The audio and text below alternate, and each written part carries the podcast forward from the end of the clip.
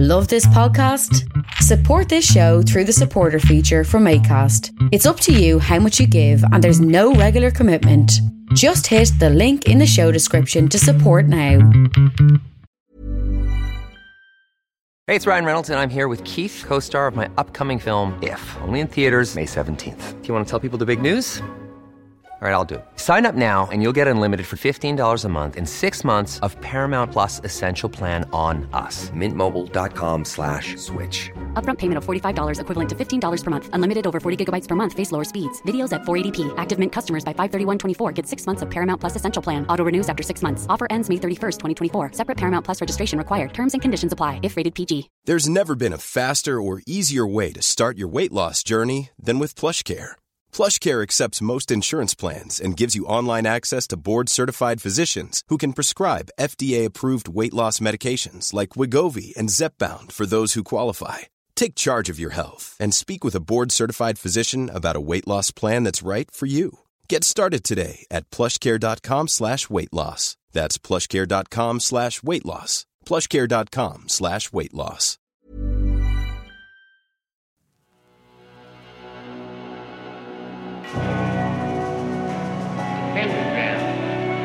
Dedicated to Henry Foreman. In the years of the primal and the dawn of terrestrial birth, man mastered the mammoth and horse, man was the lord of the earth. He made him an hollow skin from the heart of an holy tree. He compassed the earth therein, man was the lord of the sea. He controlled the vigor of steam. He harnessed the lightning for hire. He drove the celestial team. Man was the lord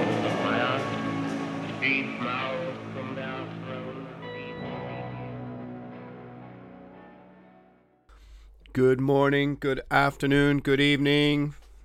Seems like almost my catchphrase now. This is Agitators Anonymous. This is Alan Averill. However, I may find you. Welcome to episode 15. Who knew we would get so far? Certainly not I. Um, so, the last episode seems to have gone down pretty well. It's an episode about Aleister Crowley. And this is kind of the path that I'm going to, the left hand path that I'm going to kind of try and traverse now for the next few episodes, which is to take sort of historical looks at certain characters, a kind of a deep dive about maybe people who have had an influence over our metal scene. I say our surreptitiously. I suppose. Is that the right word? Well, anyway, regardless. Crowley. If he is the genuinely malign and dark shadow that hangs over 1960s counterculture over heavy metal, it is a little bit more complicated to understand. And certainly, we can point to a genuinely, as I said, malign, negative, evil, some would say, intention to his life and his lifestyle. Perhaps as a counterbalance, the more vaudevillian, the more burlesque stylings of Anton Szandor LaVey is what I'm going to look at, and the Church of Satan. Um, realistically, more influential in a way because I think it's easier to understand on face value. But we're going to take a look at the life and the origins of the Church of Satan, but the life of Anton LaVey. Um, so here's to my teenage self. Thank you for showing me this uh, this path to illumination and ruining my life. Yes, of course. And also, as I said before, welcome to the final stages, the uh, the fat Elvis of my career. Uh, this would appear to be it as we enter year 15 of lockdown. Anyway, all right, let's do it. In nomine Satanas, Lucifer excelsis Dei. In the name of our most exalted God, Satan Lucifer, I command thee to come forth. Come forth and bestow these blessings of hell upon us. Come forth by these names. Anton Szandor LaVey and the Church of Satan. Yes, this podcast probably won't win me um, any plaudits from the Irish Arts Council and won't have me on daytime TV. Although, in fairness, that did become a staple of LaVey's fame, his many TV appearances in the early 80s connected to the satanic panic. So um, we do we must separate though some of you may have seen the documentary on the Satanic Temple on Netflix. I might go and look at what they represent. It's not the same as the Church of Satan. I also might try and see if I can find somebody from the Satanic Temple to interview. Might be interesting. Anyway, so Anton Szandor LaVey was born in Chicago in 1930. Um, his obviously his name is not LaVey, it's Levy, and he was born to um, Georgian Ukrainian parentage, it would seem. So he moved. His early life was spent in San Francisco, and I think this shapes a lot of what would come to represent the Church of Satan. I, I think that whereas someone like Crowley was also, I keep using the phrase smoke and mirrors, Crowley also embodied many of this form of self aggrandization. Um,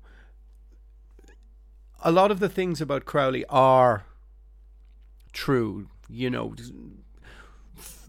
Looking through his travel documents or whatever you want to call it like this looking through the way he lived for example the 1930s it's it is insane but he did go to all these countries and he did ter- partake in all these rituals LaVey seems to have been almost a complete to have completely fabricated his early life um, he claims to have been a lion tamer um, an organist at a circus. He claims at 16 to have run away more or less to join the circus.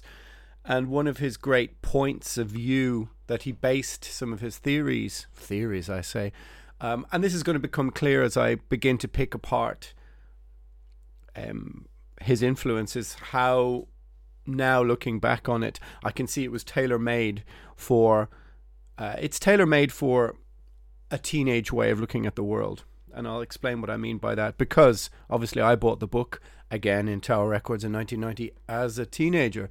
So I can I picked it out of the bookshelf in order to do this podcast and reread it for the first time in 30 years.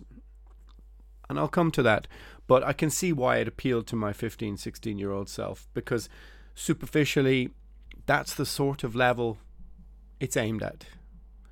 Um, anyway, so let's let's continue down this left-hand path.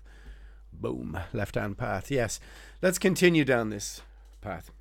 LaVey claims to have been to to have observed while in the circus how the men on a Saturday night lusted after the female performers, lusted after the women, became loose and leery, but yet on Sunday would be penitent and go to the church where he also played the organ, looking for absolution. And this is one of the things that keeps happening throughout his early life. I mean, it, the the movie L.A. Confidential, I think, has a character who might be based on LaVey. At least it looks like to me. Um, there's a true crime photographer. There's a there's a kind of irritating character in LA Confidential who seems to be at the scene of every crime to take photos and sell it to the press and who goes about telling tales behind the authorities' backs. And this seems to have been something of LaVey's early life. Um, he claims to have, for example, have had an affair with Marilyn Monroe when she was a dancer at a burlesque house. But there's no evidence to suggest that she danced at the Mayan Theatre. And those people who knew Marilyn Monroe claim it never happened. So this seems to have been again the backstory. His biography was then later recanted by a book in the mid 90s that basically said that yeah the backstory was created out of thin air. So it's unlike someone like Crowley, where you can pinpoint to very definite movements. It's rather hard to pin down the early Anton LaVey, but it's for sure that the heady world of 1960s San Franciscan artistic, cultural, musical society was what influenced him, who seems to have been a. The 60s county counterculture is almost what created the Church of Satan. LaVey was known to have a, a pet leopard called Zoltan, and he would drive around the city in a hearse. So, his early life, when he moved to San Francisco, um, he studied criminology at the City College of San Francisco, and he seems the biggest influence, realistically, I think, upon what the Church of Satan became was his work as a psychic investigator. He seems to have basically become a almost, like I said, this LA Confidential style character. He claims to have worked for the San Francisco Police Department, um, for three years, where they would refer 800 calls to him and he would deal with elements of the paranormal. I suppose you could say that if he was on the TV, he would be on one of those ghost investigating, ghost hunting programs that are on in the middle of the night on UTV. Well, if you're not listening in the UK, that means nothing to you. But you get what I mean. But yet, there appears to be no record substantiating his claim that he did work for the San Francisco Police Department. It's all very obscure, but not fascinatingly obscure, I find, as in the case of Crowley. It's, I think, an awful lot to do with this post Second World War movement in the 1960s, the, the countercultural rebellion that was moving through society. And it was clear, it's clear, at least to me, looking at a sort of overview of his life that what San Francisco came to represent, the music that was coming out at the time, drug culture, the praising of how do we say personal liberty that embodied the 1960s counterculture was something LaVey threw his hat in the ring with, or threw his leopard skin hat in the ring with. However, at the same time, what the what the Church of Satan became is one of the most um, oddly and incredibly influential movements of the 20th century, countercultural movements of the 20th century, it still enjoys incredible popularity. I think an awful lot of it is down to do with simple marketing. I mean, it's just that sigil of Baphomet, that circular pentagram with the goat in the middle, is so iconic in a pop culture way. It's it's iconic beyond the limitations of the book, which I have in front of me here, um, which, let's be honest, reads like a teenager on Adderall, most of it. There are some most definite truths inherent in it, a form of secular humanism, a form of reasonably rational atheism or something like this that's at the heart of it, but yet it's all bluff and bluster.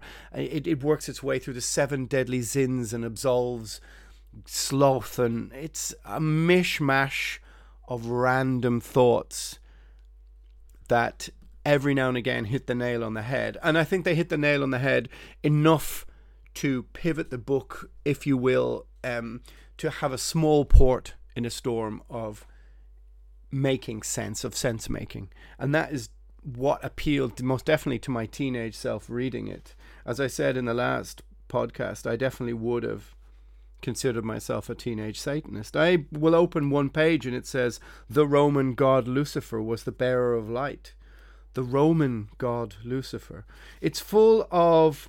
The, the, it's most definitely that LaVey wanted to separate his thesis, his treatise on Satan, I think, from its European cultural and historical inheritance. He barely mentions Crowley yet that yet he was born in 1930. He was born more or less just after Crowley had been in the USA, and there's no denying you couldn't have grown up without and been interested in the occult without hearing of the influence of Crowley. He picks he picks Norse mythology as the casting of the runes of Ragnar Redbeard and his Might is Right, which you may have to Google and have a look up, randomly picks that and creates a template um, within the book that kind of doesn't really make sense to pluck a hodgepodge of European pre Christian mythology and sort of magically, and I, I use that word sparingly, let's call it artistically, let's call it as a snake oil salesman in a way that he realistically was. I used that phrase in the previous podcast, but the influence still reaches long into modern society years and years later. The one thing that's very clear to me looking at the early origins of the Church of Satan, but it began, for example, in 1966. In 1966, he, the early, let's say, the couple of years before 1966, he was a Wurlitzer player at bars. He used to play um, the organ as the backdrop for burlesque. And according to his own mythology, Walpurgisnacht, April the 30th, 1966, he formed the Church of the Church of Satan, ritualistically shaved his head, allegedly in the tradition of ancient executioners, and declared that as day as the year one, or that year as the year one. However, detractors and cynics point out that this would appear to be inspired by an episode of the TV show The Wild Wild West, which had an episode called The Night of the Druid's Blood, which came out the week before LaVey declared this. And in that, it starred uh, comedian Don Rickles as an evil magician and a satanic cult leader, and called Mephistopheles. And it would appear that LaVey pops up in our uh, with this aesthetic almost completely lifted from the show one week later and declares it the year zero. And it's this kind of theater that seems to appear or appeal to that mid 1960s Haight Ashbury San Franciscan counterculture. But yet the odd thing was that LaVey was very anti drugs he seems to have been quite conservative in his worldview. He never dabbles or appears to dabble in drugs. His interviews are very lucid, are very almost lacking in the drama and theatre and hubris or dastardly skullduggery you might imagine from a Crowleyan figure they do seem to be they have elements of high camp at least in the aesthetic of the early church of satan with their nude altars. There's a very strange documentary in 1970 called satanis which is worth a look.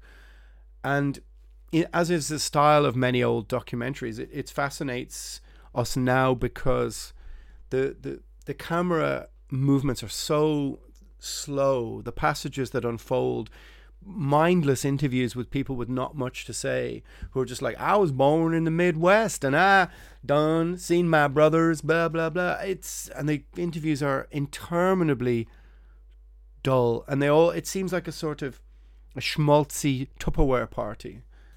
Um, I maybe I'm being too cynical. Okay, well let's let's hear him explain something.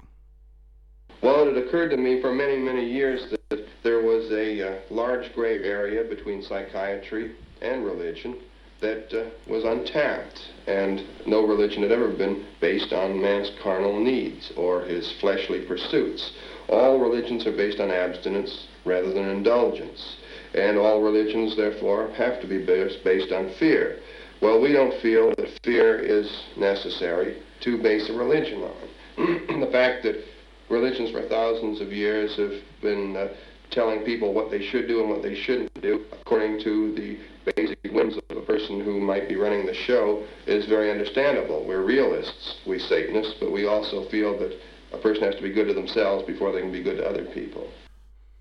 I mean, do we place we certainly could not place LaVey in the pantheon of evil cult leaders along with Manson or something like that. He doesn't seem to have had a violent influence or, a, as I said, a malign influence over the people that followed him.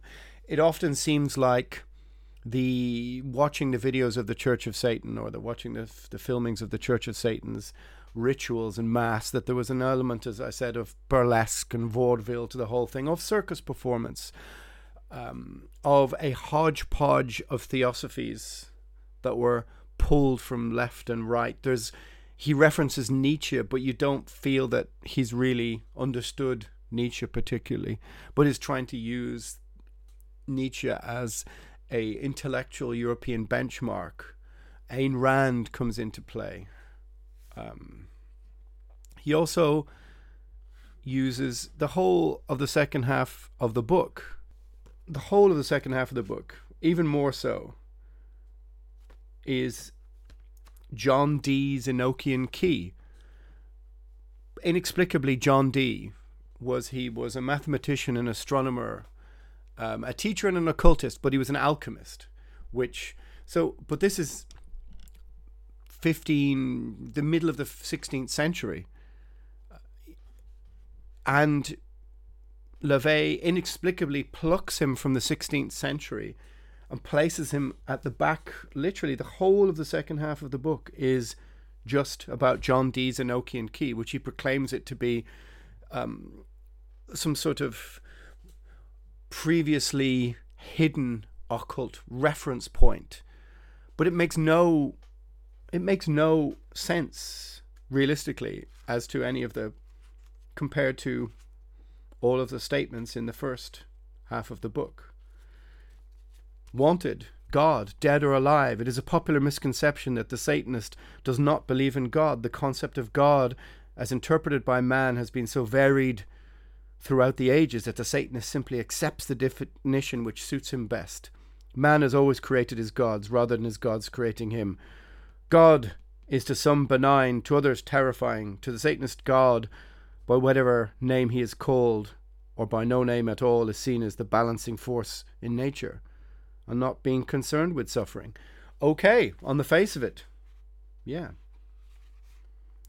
Satanism represents kindness to those who deserve it instead of love wasted on ingrates. It's full of this kind of. There's a list of infernal names. The four crown princes of hell. Like I said, it's a it's a there are elements and sentences and sentiments in it where you can read and go, yeah, you shouldn't feel guilty for who you are. Yes, explore your latent sexuality, whichever way it may take you. All these kind of things are proclaimed in the book. But as I said, the whole second half of it is very, very strange that he's linked random European elements into it. And you do get the impression, especially when you read it, there are words that don't really make sense and I think the plucking of John Dee from history 500 years before, as opposed to maybe observing Crowley or MacGregor Mathers or other 20th century occultists who would have been a more relevant frame of reference. I think what he was trying to do was to trying to, I suppose now you would say, satanic virtue signal to a form of intellectual European inheritance. Maybe he just stumbled upon something he assumed no one would know, which they probably wouldn't. However, it was as a it was as a an excitable teenager who was getting into Morbid Angel and mm, all this kind of early death metal, who read John Dee's Enochian Key with fascination because it seemed so otherworldly, but yet at the same time, it seems to make sense that you can find pictures of LaVey with people connected to the Weird Tales science magazine. Um, there's a picture of him and Clark Ashton Smith, who was a, a, contemporary of Lovecraft. So it's through all these kind of things that you begin to connect the dots. He was something of a celebrity already in the mid 1960s in San Francisco, as I said, for his paranormal research and live performances as an organist. I mean, you can go back and listen to his albums, Satan Takes a Holiday. And it's it sounds very quaint and odd to these ears now. I mean, it was at the time, it was sort of outdated. Um, a bit like the music you do do do do do do do do whatever that is. Oh, that's you know what I mean. The thing that you would watch in our period of American U.S. cultural hegemony, um, you would have seen in 80s teen movies during the ice hockey match, whatever that is called.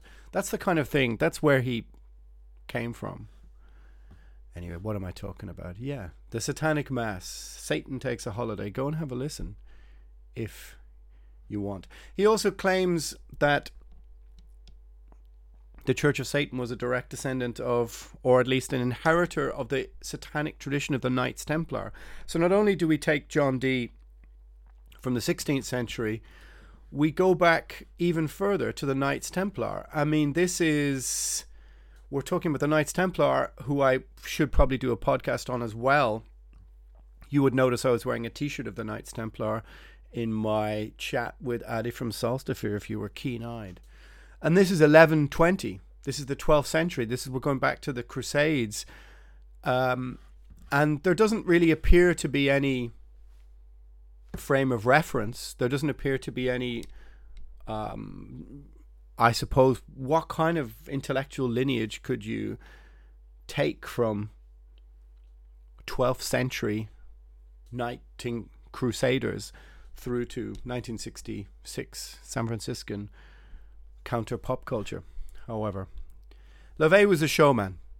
He was a born showman, and I think that this is what made him so magnetic.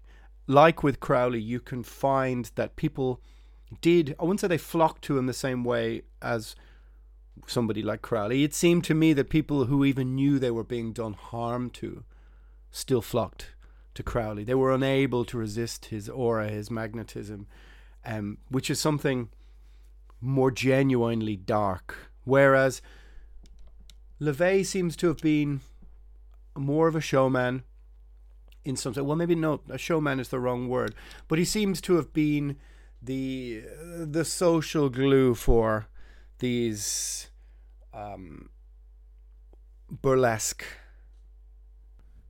parties. But yet, at the same time, he pulled together he pulled together enough writings and made enough sense to become one of the biggest countercultural influences of the 20th century. You couldn't you couldn't deny it. I mean, even for us as us as heavy metal fans, every one of us who's worn a t-shirt with a pentagram on it probably owes some debt to the Church of Satan. I have it tattooed on my arm. Um, whether it's Marduk, whether it's Emperor, whether it's Marilyn Manson, whether it's him, all of these elements owe some debt to the Satanic Bible, to Anton LaVey, to the Church of Satan, which familiarized 1960s counterculture, and it perfectly fits into the canon of the form of individualism that was latent in the 1960s, that people were aspiring to.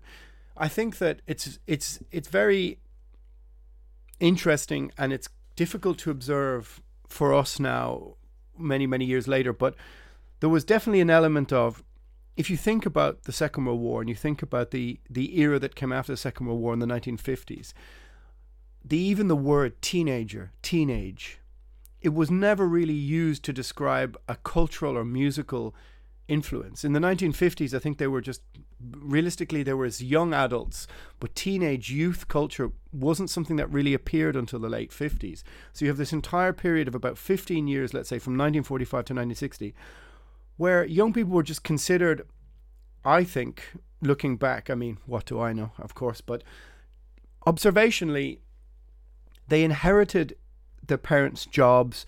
They moved into this place of work. The full weight of marketing and um,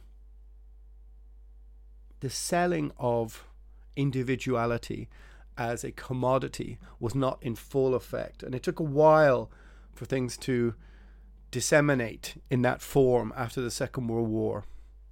And so once you come into the late 50s, early 60s, you can see the birth of pop music, pop culture, of this countercultural revolution that young people are not happy to simply inherit the work of their parents, inherit the farm, inherit um, traditions only based on what their parents were saying, reading, their their history in that sense. They wanted to create a new history, and something like the Church of Satan makes complete sense for a 1960s counterculture, which is based on a form of individual liberty, a personal and youthful exuberance that okay we can point out is latently naive in its outlook and i would say the same thing 50, 60 years later. But that's the very nature of being a teenager this assumption that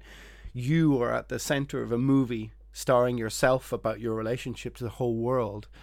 It's it's almost this heliocentric view of the universe moving around only you. And I think that's part of the nature of being a young person, a teenager. I was a awful teenager. And it makes sense that I would have read the Satanic Bible and thought, yeah, this speaks to me. This speaks to me right now, right here. I'm going to create my own narrative before you ultimately add other structures to that and realize that maybe that's not entirely the way the world works. But yet, it's this idealism that forms the backbone of the 1960s. I mean, like, you can open any page. There is no greater sexual pleasure than that derived from association with someone you deeply love if you are sexually well suited. If you are not suited to one another sexually, though it must be stressed that lack of sexual compatibility does not indicate lack of spiritual love. Take that on its face value, and that seems like quite a reasonable sentiment. How much of it was typical cult leader behavior, which is older men trying to get their end away with younger women? How much of it is the smoke and mirrors involved in in a form of sexual show and tell, which is about power, prestige, influence? And let's be honest, also, Satan doesn't need much marketing. He's been an attractive figure for hundreds and hundreds of years, and LaVey perfectly channeled into that.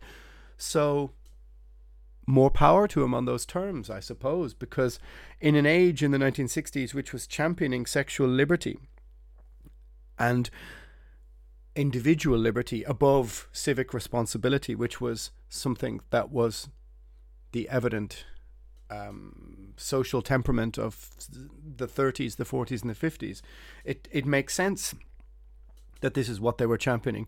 However, you dig down a bit deeper into some of it, and you will find that despite his elements of conservatism as a as a as a person, the Church of Satan is very open to bisexuality, to homosexuality, and this echoes back to Crowley's own sentiments on sexuality. Um, and I think this this appealed very much to people in the 1960s, and as it does now, as it does now. But you know, LaVey is the architect of his own he is attempting to drive the narrative as well. And, you know, he claims to have been consulted on Rosemary's Baby, but yet people involved in the making of the movie have no. Say that that's also a lie. So, what does the Church of Satan, what do they actually stand for? And I think the the principles are sort of simple to understand, really. It's about the rejection of moralism, the rejection of the moralism of Christianity that you don't believe in an actual corporeal God. Um, and you make some quite rational and frankly motivational, I suppose you want to call them, points, like I said, which would appeal to this young teenage impetuosity of youth filled mindset. To be quite frank, there isn't a hell of a lot of meat to the bones, really. There isn't. There's a reason why the Church of Satan and its theosophies, its it was never considered an intellectual movement. It was never considered or even written about much by mainstream scholars. It always, because there isn't really a hell of a lot to write about, it always existed on the periphery of modern pop culture connected to sensationalism. And in the 1970s, I think there's one very interesting but very often unobserved thing that LaVey does is that in 1975 he makes one of the most interesting um, and interesting moves and something that's not really reported that much. And obviously, after the heady days of the 1960s, he moves into the 70s, and maybe his influence is waning, or maybe his financial means are slowing down. But certainly, he takes an element of the Scientological view on revealed revelation. I mentioned this in the last podcast, but if you paid to the Church of Satan, you paid as a subscription member, you could be revealed more truths, you could ascend the ranks. And it's this similarity with Scientology that is quite striking, at least to me, looking back through the notes. And that's what Hubbard did. Hubbard, no doubt, was influenced by Crowley. And it's maybe he was even some form of a contemporary of LaVey on some terms. But very obviously, at some degree, they all figured out well, how can I make money from this also, on top of getting access to young women through my smoke and mirrors?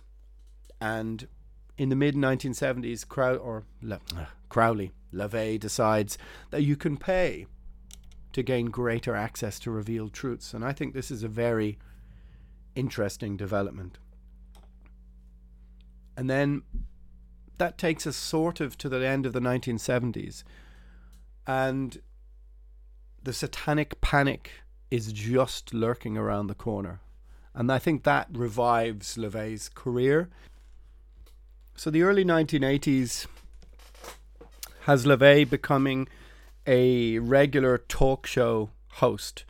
You've probably seen YouTube clips of people like GG Allin, of various other people on these Donahue, Donahue, Donahue show, The Tonight Show, all this kind of stuff, arguing about punk rock or Satanism or whatever else. And I could almost probably devote a podcast to the satanic panic and what that is. But I'll, as an aside, let's take a look at that. In the early to mid 1980s, there was this huge movement through the mainstream uh, media. Uh, all, how can we say, centered around an element of psychiatry about repressed memories, um, where this one famous book called Michelle Remembers, which is a, a story about a Canadian woman who, under hypnosis, revealed repressed memories of being abused by a satanic cult. Um, the author of the book was a priest, and the book just caught on like wildfire. It just became it. You know, there was going to be a, a film about it with Dustin Hoffman or something like this, and it sold millions and millions of copies, and it seems to have inspired inspired me- hundreds of copycat cases. There are people who went to prison for 20, 30 years for being accused of being members of satanic cults connected to um, child care centers in California. There was even police chiefs who went on to talk about tens of thousands of kids going missing across the United States every year, sacrificed to satanic cults, and it gripped the public's imagination that these underground satanic networks were stealing children eh, from everywhere, and that this ritual abuse was going on right under their noses in every suburban house, the next door neighbors were Satanists. And so, of course, LaVey was wheeled out every now and again onto one of these talk shows to try and set the record straight or to try and represent the other side. And he seems to represent, at this time, he seems, to me at least, a bit wary, wary of his own, of the inheritance of his own myth as if he really enjoyed the 60s quite a lot and had grown tired of dressing up a bit like this in the 80s. At least it seems to me like that. But this satanic panic linked in heavy metal, it linked in the PMRC, who I mentioned before, the Parents Music Resource Center. We see Judas Priest are being taken to court for backmasking satanic messages in Better By You, Better Than Me. Um, kids who tried to kill themselves who hadn't managed to. The parents were suing Judas Priest for backward messages. We have Dungeons and Dragons is being I kid you not, if you've never looked into it. Dungeons and Dragons, the game, which was created in 1974, by early 1980s, it is being mentioned in government as in the USA as being a, a, a malign and poisonous influence on youth. There are outreach centers, religious outreach centers trying to take kids away from playing Dungeons and Dragons. I mean, if you've watched Stranger Things, you'll see the kids are playing Dungeons and Dragons. I played it myself when I was 11 or 12 or 13 years old. But most definitely, even in Ireland, um, we're briefed on the satanic dangers of Dungeons and Dragons. I kid you not, the rolling of a dice. But this was the where this was the early 1980s. This is where things were, and then you mix in, of course, Venom and Slayer and Wasp and all this kind of shockingly um, extreme imagery that heavy metal was appropriating, which included the pentagram and Baphomet. Look at the cover of Welcome to Hell, Venom's mission statement that started everything, and it's the sigil of Baphomet from made famous by the Church of Satan. You're beginning to connect all the dots here now and see what's happening. Add to this the element of the late 1970s, the Son of Sam, the late 1970s, as I said before, in a kind of offhand way, was the golden age of serial killing. And I think there was a very great feeling of unease in suburbia that your next door neighbor might be a serial killer. It, it gripped the public's imagination, the night prowler the Night Stalker, these kind of figures. And you can see how in the shadows it wasn't far, wasn't a step too far to start to connect Satanism, to start to draw a line between that and Dungeons and Dragons and early heavy metal. I know that Stranger Things seems like a cutesy TV show, and I'm almost almost the same age at the same time as the kids in it. But in 82, 83, 84, um, as a pre adolescent, most definitely, you heard about, as I said, organized um, school meetings where your parents came home and said to you, Are you listening to Slayer? Are you listening to whatever else? I mean, even my own Slayer records when I was an adolescent got me into trouble with my parents with school, Iron Maiden records, Judas Priest. Were you playing Dungeons and Dragons? And it was part of this panic, this moral panic of the time which I think there is a moral panic now, only it's caused by Twitter. We may get into that. I get into that almost every podcast. But what place Anton LaVey maybe as a as the tired um you know the tired figure figurehead of this who's been drawn out of retirement in the 1980s to appear on these TV talk shows and try and put the humanistic element of Satanism back into it, to to, to haul it back from um, the place where mainstream media was trying to bring it. Subsequently, all of these books that were released in the 1980s were proved to be false. This this idea of repressed mev- memories. There was no evidence. Nobody has ever uncovered really any evidence of these satanic cults that were sacrificing children or the ritual abuse that were claimed happening in the early 80s. They were all the product of, I think, an element of self psychoanalysis that was the birth of an element of psychiatry in the early 80s that was, I think, the stepping stone for this soma society that we live in, where people were beginning to declare themselves on the spectrum and thus go to doctors and big pharma to self medicate. And I think that this panic was inspired by an element of psychoanalysis or psychiatry that made things like repressed memories or dream interpretation almost seem real to people.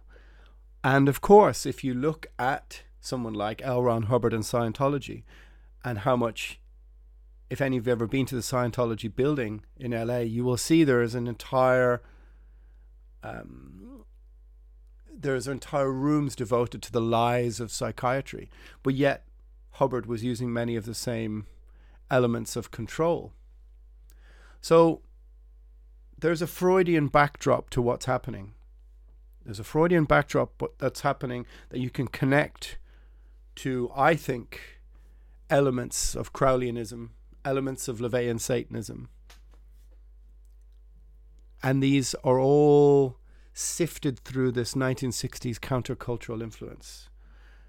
And we get to the early to mid 1980s where society seems almost naively obsessed with these things. We look back now because for many of you who will have grown up, who will not have grown up before the internet, back in the day, people got very simple, straightforward messages from the mainstream media. They didn't have the mistrust of all institutions of the state and media like they do now. And people took it on face value that Satan was real and he had an influence over kids through Dungeons and Dragons. And it almost gave a second wind to the Church of Satan. But yet, it wasn't until the 1990s that for example, Tower Records, like I mentioned in the last podcast, that I picked up a copy of the Satanic Bible with great glee as a 15 year old or 16 year old in 1991. Um, the book is now, I would imagine, out of print. It's out of copyright. Anybody can print it. And it must have sold millions of copies. I mean, the devil doesn't need much marketing. You can read Paradise Lost by John Milton or whatever, and have sympathy for the devil. As I said in the last episode, that I always felt I had that. So LaVey's Satanic Bible, just with the sigil of Baphomet on the front, will sell itself. But it wasn't until I think I think the 1980s it was more of a midnight caller situation. LaVey was unearthed to come on to all these US talk shows in the 80s my child has been obsessed by the devil since blah blah blah. And he would come on going well i think that you know blah, blah. Go on youtube and do a little bit of rummaging around and you'll find interviews like this you know.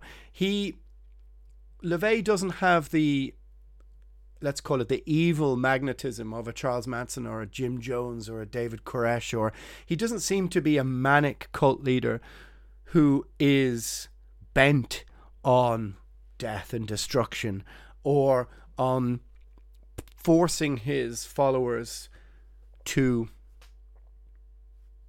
perform some dastardly deed. There doesn't seem to be an almost fascist hierarchical structure of power and influence throughout the Church of Satan. He seems to be something of a benign figure. And maybe that speaks to his character that despite creating something so culturally important, he doesn't really seem to have maybe grasped the potential for its economic and social and cultural influence over the rest of the world, not just California.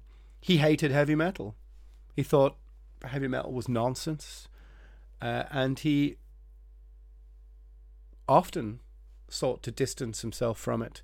He wasn't into drugs, as I said. In fact, many of his views of everything outside sexuality seemed to be quite seem to be quite conservative. So where does that leave us? And let's call it the revival of modern Satanism. As you will see, maybe it's a good idea for me to do something on the uh,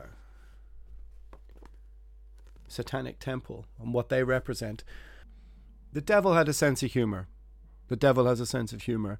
And that was something that I think underneath LaVey's lip curling and Ming the Merciless eyebrows and his general circus entertainer demeanor, he understood elements of kitsch. He understood um, the pomp and the circumstance, but not in a diabolical way as someone like Crowley. Even though Crowley was very much a a 20th century dandy, um, but a diabolical dandy, so to speak.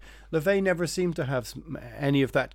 He lacks, I think, a charisma to fully push people over the edge, but instead he seems to have been a facilitator for other people to take what they want from the Satanic Bible, to take what they want from the Church of Satan. He doesn't seem to have had the megalomania, the narcissistic egomania of many cult leaders in order to really push, as I said, his followers or the people who believed and believe in Satan over the over the edge. And I'm not sure if that speaks to his own understanding of the situation, if it speaks to his misunderstanding of the situation that he really didn't quite understand the power or the influence that he tapped into. He certainly doesn't. There certainly doesn't seem to be any documentary of his travel to Europe or his maybe doesn't seem to have any had any interest in traveling to the UK to give talks or speeches. But yet the book itself in the 1990s or let's say in the late 80s was widely available throughout occult bookstores which of which we had many in the UK and Ireland. Even in Ireland, I mean, um, with Primordial, we have a song called "The Alchemist's Head," uh, which was the name of a bookstore in Dublin in the 1980s. It's a rather in in in joke or in reference, um, which probably no one got. But there was a, a, a like a a cartoon or comic book store which did have occult books in the late 80s and i'm not sure that LaVey really understood the reach of his estate, so to say. The records remained. Um, his awful albums um, remained unpressed in the 1980s and 1990s, and they surely would have sold.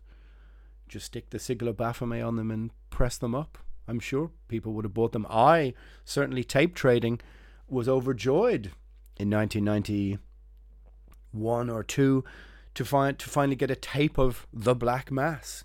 And yeah, we played it. I played it. Um, played it many more times than some demos I got at the time. So it seems to me that there was there's lots of different ways of looking at it. It seems to me that this snake oil salesman of a raconteur created something that became a slow burning social cultural movement within the 20th century that mainstream intellectual or as i said um, theosophical um, society ignored and probably rightfully so uh, to some degree leaving it to the religious right to try and oppose it or to try and frame it without them really understanding it. But what was there to understand? Superficially the Satanic Bible, when you read it as a teenager, it is quite influential and it speaks to you on a, as I said, on a, on a, on a level as the impetuosity of youth could only really ascertain, in that it basically states in no uncertain terms believe in yourself, don't believe in anything else, don't feel guilty. Of course, on the face of it, this seems like pretty good advice actually for teenagers full of raging hormones and uncertainties and inadequacies. And there are plenty of young people now who could probably do with taking a few lines here and there. Of course to get to those lines you have to sift through a lot of nonsense but that's also part of the as i said the smoke and mirrors that envelop so much of the life of Anton LaVey. Um, was he a circus entertainer? Probably not. Did he a did he have an affair with Marilyn Monroe? It's unlikely. But he certainly developed or he certainly had a huge cultural influence over the 20th century. Whether he meant to or not, it's hard to say. It really is very, very hard to say. He pulled elements and influences from random places, as I said, from the Knights Templar, skips 300 years, to John Dee, mentions Norse mythology, but yet doesn't really seem to have much to say about Crowley, Roman, Greek mythology. You could pick so many holes in all of this, but I'm not sure that that's really the point. At least what it taught me as a teenager is what I took from it was a form of self actualization. It was, it was, I won't say a guidebook, definitely not that, but it was a small structure with which to lean into, which just basically said, in this crazy, tumultuous time that you're living through, raging with hormones and, as I said, self doubt, this gives you a little bit of discipline, structure, and belief in yourself. And I think that's really all it can really boil down to is it's it's uh, ethos is um, don't feel guilty for an, who you are. What are we indeed talking about? So we're almost at an hour of just rambling about Anton LaVey. So maybe I'll leave the Satanic Temple for another podcast. And before, while I think of it, really, I mean, let's try and put it into context, a little bit more heavy metal context. Um, at least one of the things that it appealed appealed to me so much about it, I think, was the fact that I was a an atheistic, non-religious young man who liked the fact that the devil or was an adversary, but he was a, a fictitious adversary. So it was a it was like a a focus for your energy you know, as a, as a or your agency is a better word in the world, but you didn't subscribe to any religious structure. So in a sense, it had a, it was a sort of immoral atheism or something like this, which was very much went against elements of what we would call orthodox black metal of the 2000s, because there seemed to be a very a form of primitivism, a, a form of actual medieval devil worship involved in 21st century black metal that at least left me on the shore. Um, I I must resurrect pages from my old fanzine, but you will find interviews with Moonspell and Necromantia discussing the structure, or let's say the intellectual structure of black metal, more as a atheistic concept, or at least referencing the process of gnosis, which I have talked about before, as not having a destination but being a journey, and the realization of that at a very, um, at a very early onset. But yet, black metal bands come out in the 2000s who seem to be saying the devil does exist, Satan does exist, and we give praise to him. And that seemed to me to be a form of primitivism that I couldn't really relate to because believing in that would mean that you would have to believe in the creation myth. It means that you would have to believe in the Bible. You would have to believe in an, an omnipotent force that created the universe. And as a person who rallied around science and always does and always did, this seemed to me to be um, anti intellectual, anti scientific. So, on those terms, I suppose my um, identification with the devil as a, as a structure of adversary, as a a romantic figure of rebellion um, throughout history, throughout literature. That's more what I identified with, and then some personal structures of self overcoming and self actualization, which you could tie into anything else. Maybe it's keep fit, maybe it's sports, maybe it's learning another language, whatever else. It's a similar kind of mindset, but it certainly wasn't reconcilable with the let's call it more medieval devil worshipping that came to embody black metal at least in the 21st century. I probably should have got to that at the top of the podcast because maybe that's more interesting. But what I am going to do is a podcast about black metal, about Satanism, about how that has uh, the passages that you go through within that from a young man to middle age and how our observations on that might have changed. Anyway, what am I talking about? Okay, so Heavy Metal Heroes number two Anton LaVey and the Satanic Bible, the Church of Satan. Hope that's been illuminating for you. Seek it out, have a little look. Don't take it that seriously. All right. Alan Averill, Agitators Anonymous, episode 15 The Church of Satan and Anton LaVey. Remember, on Instagram, I am Nemtheanga underscore primordial, N E M T H E A N G A, which means he of the evil tongue, by the way, in Old Irish. Anyway, follow me on Instagram and Patreon is slash Alan Averill with two capital A's. Right, let's get out of here. Metal never bends. Satan, Lucifer, Belial, Leviathan.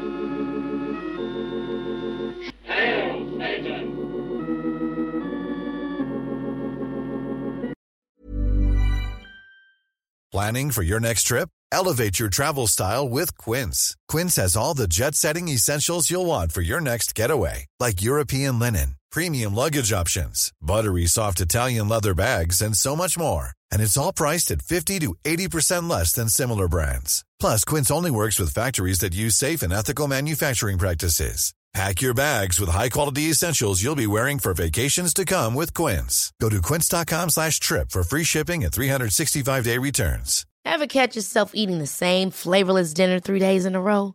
Dreaming of something better? Well, HelloFresh is your guilt-free dream come true, baby. It's me, Keke Palmer.